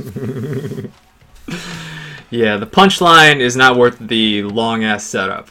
No. Absolutely. No, So um, again, so not I. This is the tenth musical. So at, th- at this point, I was just like, "Ah, okay, we're talking about this now, and I really don't give a shit. I just just can we get to springtime for Hitler? That's all I'm here for, man. which I do, which I know we're going to talk about, and I do want to talk about that. The fact that I'm glad that you numbered these because I, Uh-huh. even though we just talked about them just now, I don't think I can name ten different songs that were in this film. I couldn't name. I couldn't name them. I know if you got it, flaunt it. That one I remember because of Uma. Ah, she's good in it. The font, she looked great, by the way. Let's let's just focus on the positive. I mean, you got you, you got Uma Thurman to do that. Good so God, she looked great. good, good on you. I have some Alright. good Uma. All right, so uh, again, another song we don't give a fuck about, but which means we're probably closer to the song we do care about. Yes, and this is it. We're finally here, Reggie. Our opening number of "Springtime for Hitler," and the song is, of course, "Springtime for Hitler and Germany." so, um, the musical number, which is from the original, pretty much the same. Maybe um, Uma, since she's supposed to be the lead actress, she- um, we see a female face Yeah. that's a little more prominent than the original, but it still kind of looks the same. I mean, the women are dressed in these weird German outfits. Yeah. Like the pretzel lady was still there. like I was, I was like, okay, they still got the pretzel lady. That's good. Yeah. Now, like tonally, because I think you're you're more keyed into music. The number does it feel a little bit more slowed down for you than the original? Like, um, Did it? Um, I don't know. I didn't. I didn't notice that. I wasn't paying attention to that. So I'm, I'm gonna say I didn't. Re- I didn't notice it. okay, I felt like because I'm with you. There was a point where I'm like, you know what? As much as this garbage I had to listen to, we're gonna we're gonna get we're gonna get the song, and like I said, the portrayal like on screen looked good, and I mean it's pretty much like you said, they're hitting the same notes as the original film, uh, maybe a little bit more elaborate and fleshed out in some some respects. I felt like they they did like whether it was like a note change, like a tempo change. There was something about it that just kind of uh, threw me off a little bit. Um, I'm I'm not gonna dwell on it too much because I can't really point out exactly what that is. I I just I don't know. Like I still in this instance preferred the original uh, "Springtime for Hitler" in the way that they portrayed it. Mm-hmm. I think it's close enough that you can call it a tie. I guess mm-hmm. I'm still leaning towards the original because there's something about the way it's presented, the way the audience reacts, and things like that, and just it, it's such a brilliant, brilliant number, man. Mm. It's so good that I can't I can't shit on either one, but I prefer the original. Hmm. I think it could also be that you're just like so much musical fatigue at that point. You're just like, all right, another musical, another musical. So it kind of, you know, by having so many musical numbers, you kind of take away the magic of the important musical number when it's finally there. So that could be playing into what you heard. Um, but overall, like I wouldn't say because they didn't do anything necessarily new with it. You know, it still it started off with the people in the lederhosen, and then uh, to uh, an Aryan guy. This time he was blonde haired and blue eyed, um, but it was pretty much you know the same thing. I didn't see anything new. So every time it's the same, I'm just going to give the nod to the original since they did it first. This was it. This was like your notes pretty much say it all. I mean, this is the eleventh song hmm in the film. I mean, if you're talking about eleven songs, think think about that. You know, because we were talking about the runtime. Think about an album, Exactly. Yeah. and you know, like if you have a single or something like that, like the hit song off an album, it's not the eleventh song. Sometimes it's the third song. Sometimes it's the mm-hmm. fifth song. But like, you kind of want to get to the good shit a little bit earlier. And I just felt like, you know, we were sitting there waiting for this this moment where we're gonna do "Springtime for Hitler" because this is the big masterpiece song. By the time it comes, like you said, the music fatigue is setting, especially considering it just followed like "Break a Leg." So now, now I'm just, I'm, I'm done. You got to the good part, but even, even that, it's like just now it feels flat. It's, it's a shame because I think if you take three to honestly four music numbers out, I'm not, I'm not throwing any of these complaints in there, but yeah. I, I, I got to complain because it took too long to get to the, the good stuff.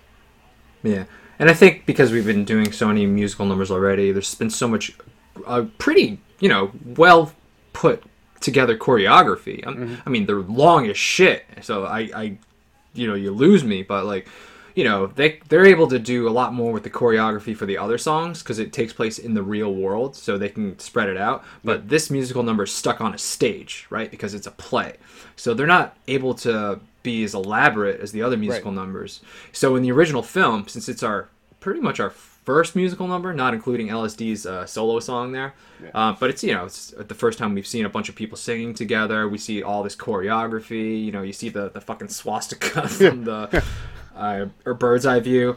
Um, so when you see that in the original movie, it's like wow. Even though this is supposed to be a shitty play, they worked on this. You know, so it's it's impressive in its own right.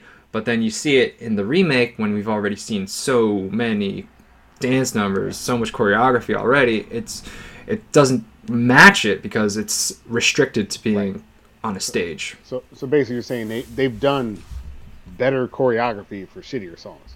Yeah, is exactly what I'm saying. Like you said, like the the typewriter thing. Even though I, I didn't like the musical number, it's more interesting. Using the old lady's walker things Right, is, is really interesting. Yes. But just having walk people walking downstairs in weird outfits is not interesting visually compared to those things. Yeah, see, like the original film, you're following these two characters and their harebrained scheme, and it doesn't make any sense. And the culmination of, of their nonsense. That fucking song, that portrayal, that like it it comes out of nowhere hmm and it's phenomenal. Like Yeah. you can tell that you took like that Mel Brooks genius, all the crazy thoughts that are in that man's head, and he got the chance to put them into something. And I mean, 50, whatever, 60 years later, I'm looking at it and I absolutely love it. I think it's one of the greatest things that I've seen in film, you know? and the remake, the remake, you know, it hits the notes. It's it's doing it, and I'm not begrudging it because they literally are doing basically the same thing. But to your point, it's already been done. And to the, the other point is that means they could have pushed it because they pushed it on these songs that don't matter. So Mhm. like, let's push the. That should have been crazy. There should have been like fireworks and explosions and stuff like that because this is the whole reason we're all here. It's like going to see a concert. It's like play Freebird, you know, play Springtime for Hitler and make it count. And they do a good job, but they've they've sandwiched it in between so much other stuff that I stopped caring about Yeah. the thing I wanted to see in the first place. Yeah, it's a shame. But don't worry, there's more musical numbers ahead. I'm just gonna go into the next one. Yeah, let's just go. Uh, it, it's it starts off with that one I mentioned before, that Rio musical number, but then it they cut that Thank God. uh, but we still have another musical number with uh, Max in jail, in his jail cell, talking about singing about being betrayed.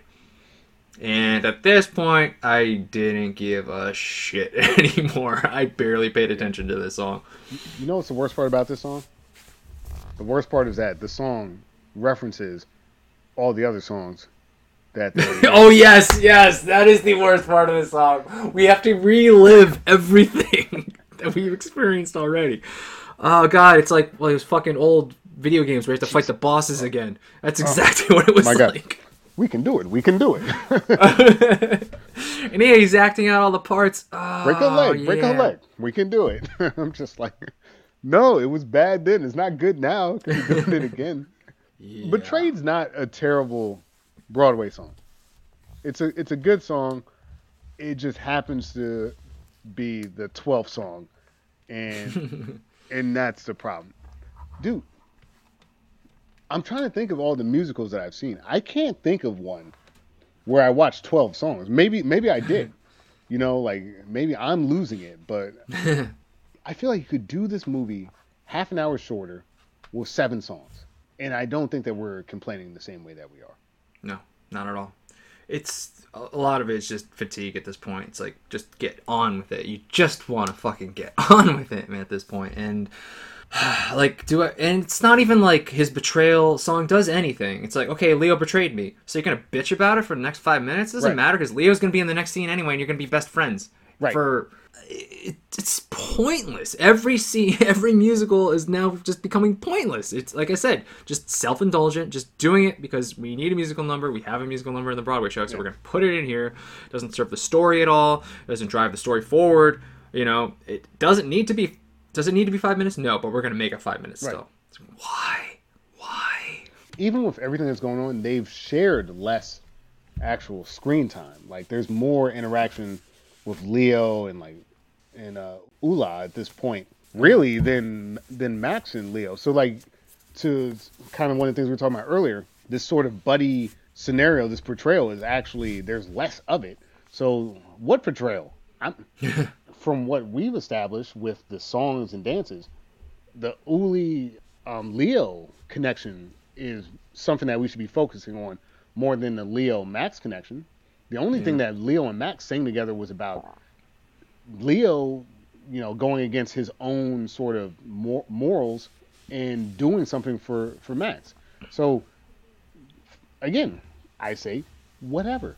Who cares? Go to Rio, take the money because this guy was a scumbag in the first place and he tried to take advantage of you. Don't go down with him, but of course, as we know, he's going to go down with him because that's, I guess, the story. Like, why? You know, why? Why indeed? But don't worry, because Leah will be back in court. And don't you know, Reggie, we have another musical number to describe the relationship reunited. You missed the relationship, uh, Reggie? Well, here it is in musical form. Yeah. Yeah, I really just didn't give a shit. I, at I'm checked out. I don't remember how the song goes. I just know that he said that I- Max, was a Yeah. good guy, I guess. Right? Mhm. Yeah, it's pretty much uh, Gene Wilder's speech in the original in song form, uh, and now both of them have to sing it. And uh, Let's let's just skip that one. let's just skip this over. This the movie's already over like two hours at this point. let's let's move on. All right, I got nothing for that one. And then we're we're in prison because you know you go to prison for uh, Right. doing that. And just like the original, we have our second song, uh, which was from the original, uh, "Our Prisoners of Love." It's a great, catchy tune. Right. I don't know. It's not. It's definitely not as good as it was in the original because for a couple of reasons. Number one, right before they get sent to jail, Leo and Max say, "We will never do this again." In the original, and then there they are in jail, just doing it right there. I don't think there was that setup in the remake. I could don't be wrong I because I, it. definitely checked out, but I don't recall that. And that's where our original ends in jail with them just doing that. Yeah. But but not our remake. Not our remake, Reggie. We got them in jail doing that, and Franz is there too for some reason. Not only are they still scamming people in jail, they get to get released early because now they've made all these prisoners. I forgot exactly like rapists, Happy. extortionists. Yeah. Yeah, they're making all these terrible people good, so they get to get out of jail, and then they're making Prisoners of Love on Broadway and having success with it. Yeah. Um, uh, which I just have problems with the the ending. Totally. It makes sense. Uh, the original ending, you know, Leo and Max, they didn't learn their lesson. They're still gonna scam everybody, even scamming the warden. I, I love that. Even the warden wants in on that. Well, the warden can have thirty percent. so we end in jail. You know, nobody's learned their lesson. Bad people are gonna stay bad. It's comedy, sure. Why not? But then the remake, it's like, okay, now you guys are released from jail, but they were still scamming. So now they're on Broadway. Are they? St- I'm, this is where I'm confused. Are they still scamming, or are they actually making legitimate hits? Because you have the director and Ulla back, and they're still doing their shtick, kind of. Yeah. So I'm not sure. Did they learn? Are they just successful now? Are they still scamming? I it didn't answer Yeah. those questions yeah. for me. I, I think that the movie or the play, whatever, whatever it, it is, the musical wants a nice button-up happy ending for our leads who don't deserve a nice button-up happy ending, um, which is why the original works because, like I said, they go right back to doing it. And even with them in jail, I don't feel bad that they're in jail. I'm actually, 'cause- I'm, at, I'm having fun with them. They're clearly yeah, because they're still they're still scamming and doing their thing, so they're okay. Well, I'm the okay if they're difference? okay. Yeah. exactly. And honestly, it might be a better existence for them. I mean, you know, there's positives to it. But like you said, I don't understand what's happening at the end of the remake. like, I'm assuming that they're now doing legitimate plays and that these are all hits, but why would that be the case, you know, given what Yeah. we know about these two? Does it matter that Leo Bloom is now a Broadway producer? His dream, I guess? Like, why did they get out of jail early, you know? Like, doesn't it matter that they learn a lesson about fraud? No, no. The two guys that we introduced you to at the beginning of the film are still buddies and they're still going on. So, yay. I, I didn't get it. Yeah. I, I would have preferred them to still be in jail just to wrap things up neatly. Um, I can tell that the Broadway production, you can't just do that in Broadway. So, I guess they had a happy, kind of go lucky ending with another music number. So, whatever. I don't know. Yeah, I didn't like it, but you know that's kind of how the movie ends. I even wrote in my notes, "End now, please." I was just so fucking tired. Um, but if you wanted some more music, Reggie, we don't get one, we don't get two, we get three more songs during the credits. I, I didn't know that.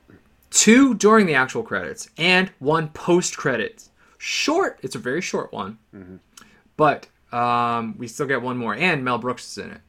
Okay. I don't know if you saw it. Yeah. So after the credits, you get Mel Brooks. He does he does his Ferris Bueller thing. He does a Matthew Broderick and goes, "What are you doing here? Go home." He he does that. Oh, really? So I don't know if that was a nod to Ferris Bueller, but if it was, it was clever. but at that point, I really didn't give a shit because mm. God damn it, end. I can't believe you like made it into the credits. Like, I, Oh no, I fast forward. I definitely just to hear like is that a different song? Is that a different song? And then I like I was I was I rented it on Amazon, so I was fast forward and I saw that Oh, yeah. the last thumbnail there was an image. I was like, fuck. I gotta see what this is. So it was like it was like a twenty second song. It wasn't long at all. Okay. And then just Mel Brooks was there, so that was that's a thing that happened. I mean, let's let's put it this way. I, I'm glad Mel Brooks got to do his victory lap because uh, this was his, uh, from what I understand, this was his directorial debut. yep. Um, the producers, I mean, rightfully so, got an Academy Award for it. You know, like Best screenplay. Yeah. it, it's it's an incredible screenplay. It's an incredible story, and when when the movie sticks to the story, it works, and when it starts to do its own thing, it doesn't. But uh, we'll get around to all that. Okay, so th- we covered all the musical numbers, covered all the different portrayals and any deviations from the original. Is there anything else you want to talk about for our verdict? No, I mean, I think I think we hit everything. You know, um, what more could more could there be? All right, well, uh, if you've been listening, I don't think I need to ask this question, but uh, here I go anyways. Reggie, should this remake exist? the Broadway musical should exist. It should exist because people love the story of the producers. It's kind of tailor made for this type of uh, that type of medium. It's clearly it's an homage to Broadway to an extent. It's some of the sharpest, funniest, and endearing political or like not political, but just satire that I've I've ever seen. I mean, I thoroughly enjoyed watching the original film. I cannot say the same thing about the remake. I thoroughly did not enjoy watching the remake. There were moments where I was like, yes, I like this, and yes, I like that. I like the first Will Ferrell song. Like you said, I liked the intro because it was like, all right, how are they going to introduce this and they did it in a clean, sort of tight way that I think, had they have kept that sort of momentum, telling the story, adding the music, but keeping it tight, I think that I would have been fine. But like you said, it gets so indulgent and so much like it's it is truly theater. It's look at me, look at everything that I'm doing, look at all this pageantry, and the story just gets thrown to the side whenever they choose to, and it just I, I didn't enjoy it. Um, I don't think that that remake should exist. Maybe there's a version of this that should exist, but honestly, why? 1967 film nailed it. It was perfect. It was a perfect fucking movie, man. So no no need for a remake. Yeah, I'm just gonna go ahead and say I agree with you. There's no spoilers there. Um, yeah, it's I don't necessarily have a thing against musicals. It's not necessarily my uh, genre, but yeah, I could appreciate a good musical. We did Little Shop of Horrors. Sure. You know, that was an example of taking just a comedy and you know not only just turning it into a musical, but you know it became its own thing, right? The remake of Producers felt like Producers with more music. It didn't really feel like its own thing because they just borrowed so many of the same old dialogue and the jokes. So it's like I was reliving the experience of watching the movie, but it was dragged out in a way that I felt like I was suffering almost. Right. Yeah, it was it it's exhausting. That many musical numbers. Um, each one uh, just kept. It felt longer than the last one. Each musical number. Um, like you said, this yeah, this would work on Broadway, but there is a reason you don't do every Broadway show as a mu- movie, a one to one. Like let's do everything we did on Broadway here. Like even Little Shop of Horrors made changes. They cut out songs. They even changed the ending because they're like, "Well, this won't work in a movie." You have to understand your medium, and you know by having the director of the Broadway show, I felt like that's kind of a dangerous thing because you know she directs Broadway, and this is yeah, this works on Broadway, so it should work in movies, but it, it doesn't. It doesn't work on movies. So while it's probably it's it's best experienced in Broadway for sure. Um, as a movie, uh, did we need it? Not at all. Uh, I think just keep it on Broadway. Yeah. Did not need it as a movie. Little Shop of Horrors did it right. That's how you bring it from a Broadway to the big screen. You know, it was still short and it was different enough from the source material um, where it merited, you know, this should be done. But like, you just dragged out the original story and you made me appreciate it less Yeah. because it just was all these stupid musical numbers in between. Maybe if it was shorter, maybe I guarantee if like the musical numbers were half as long, like it would be so much easier. But like I don't know, you did what you did, and uh, I didn't like it, so it's gonna be a hard pass. Yeah. To your point, the curb your enthusiasm stuff is better. Yeah, that, I was gonna say that too. Yeah, You know, that's a funny homage to this source material. This Mm-hmm. is it's an homage, but like it's not like it's not an homage. It's basically a recreation, um, which Mm-hmm. you know there is a space for that in the remake world.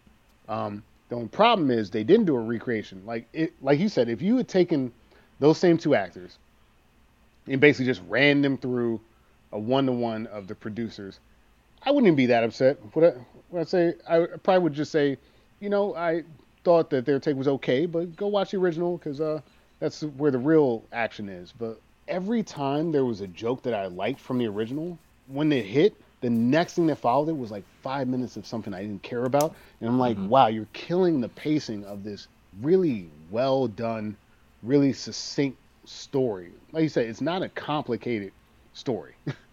you know, failing failing producer, uh, scammer comes up with another scam with a kind of bumbling buddy, as it were.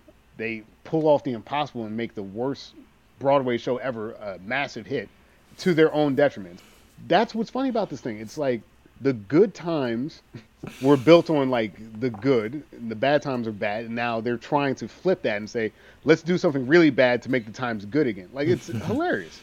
I'm probably not the right person to say this, but like it might be one of the most like Jewish films of all time. Like Mel Brooks just really just lands that like super like tight Jewish humor that Mel Brooks is known for, that like a Woody Allen is known for, and it's just like this great combination of like sticking it to the Nazis while having a, a laugh at their expense. It's just so perfect that I can't believe they somehow found this garbage that we had to watch.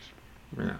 Well, yeah, like in all fairness, it probably works on Broadway. You know, mm-hmm. you got that inter- intermission. I agree. You know, like you said, you got a few drinks in you. You're having a good time. You're with the live audience. This is great, but watching it at home, with two two hours and fourteen minutes Yeah. straight, feels like a marathon, man. It's it's tough. Yeah, and to your point, like Curb Enthusiasm. If you want to watch a modern sort of retelling of the producers, just just watch that season of Curb. You'll Yeah. you'll love it. Uh, Mel Brooks is in it more too. Yeah. Uh, Larry David's great in it, and we have uh, David Schwimmer and Ben Stiller playing the Leo parts. So. It's fantastic. Uh, fucking Larry David's trying to bang the actress playing Ulla the whole time. It's it is so good. Um, watch that. I much better than this musical number. So much better. Yeah, and you know the, the saddest part about all of it is I can't point to an actor and say that actor is the problem. I can't point to you know certain elements of story and say that's the problem. It really is the music. The music is the problem, and because because it's a musical, you, you, there's no getting around it. Um, It's not a great musical. no, it's it's it's it doesn't work on film at least. Uh, maybe if I saw it on Broadway, but like as watching it on film, it's it's just not good. yeah. Sorry. Mm, that's that's a that's our review. Yeah, moving on. the producers. Yeah, moving on. We don't want to drag it out like those musical numbers. Prisoners So- of this movie. Prisoners of this movie. there you go. There's the there's a remake I'll watch. um, all right. Well, that about concludes uh, our comparison to the producers. Um, thanks for listening. But before that, we're of course gonna let you know what our next episode is gonna be. And since I picked producers, sorry, Reggie. Uh, which- Well, I picked one- Poseidon. Sorry, Dan. well, I gave that a I gave it a go, so uh, I thought that was good. But uh, what do you uh, think we should do for next one? Well, somehow they took a comedy and made it not very funny. So let's try to watch something that's intentionally not trying to be funny. Just live in that space. Um, Prisoners of Love. all right, so look, we just did. We're coming off of a sci-fi. We're coming off of a, a comedy slash musical. Let's go back to just silly action. Stop thinking. There's way too much pandemic going on right now. Um, my take. Let's do Conan, the Barbarian, if that's what the remake or the original is called. But I'm, going, I'm going Conan. I'm pretty sure it's Conan the Barbarian. Okay, yeah, mindless action, little Schwarzenegger. Don't know the name of the guy that portrayed the re- new one. Um, all right, One Conan. those- One of those like swole guys. It might have been like a Momoa type character. It doesn't. I matter. I was gonna say Momo, but I didn't want to like be like it's Momo, obviously. If it's not him, it's someone like him. All right. So yeah, that that works for me. All right, Conan the Barbarian. It is. It is Momoa. Oh wow, cool. All right, so that's a big name. That's not just a nobody off the streets. We got Jason Momoa versus Arnold Schwarzenegger. That'll be cool. Yeah. It sure will be. He'd be like, "What's up? What's up, my man? Yeah, I'm Conan." okay. All right. All right. Well, uh, thanks for listening to the episode, everybody. This is Retro versus Remake. You know, we're on iTunes. If you, if you follow us there, please give us a five star review. If not, you know, if you're on YouTube, just let us give us a comment. Let us know what you think. You can also reach us on Twitter, Instagram, Facebook, all Retro versus Remake. Uh, yeah, just give us feedback, guys. We're all about feedback and improving the show for you. Yeah, totally. We really appreciate all the comments that we've seen on YouTube. Um, definitely helped sort of flavor my take on the show as well. So any any insight we're going to use, um, you know, positive or not, mostly positive, I hope. But uh, thanks for thanks for supporting us and listening. Appreciate you guys. Well, that about does it. Um, I'm Dan Bulick. I'm Reggie Parker. And thanks for listening to another episode of Retro versus Remake. Retro versus remake. It's gonna be funny because your lips aren't gonna be moving. Say That's a good point, actually. should You should have just the same time. should have just mouthed it. It's all right. Uh, it's okay. I'm gonna stop recording now.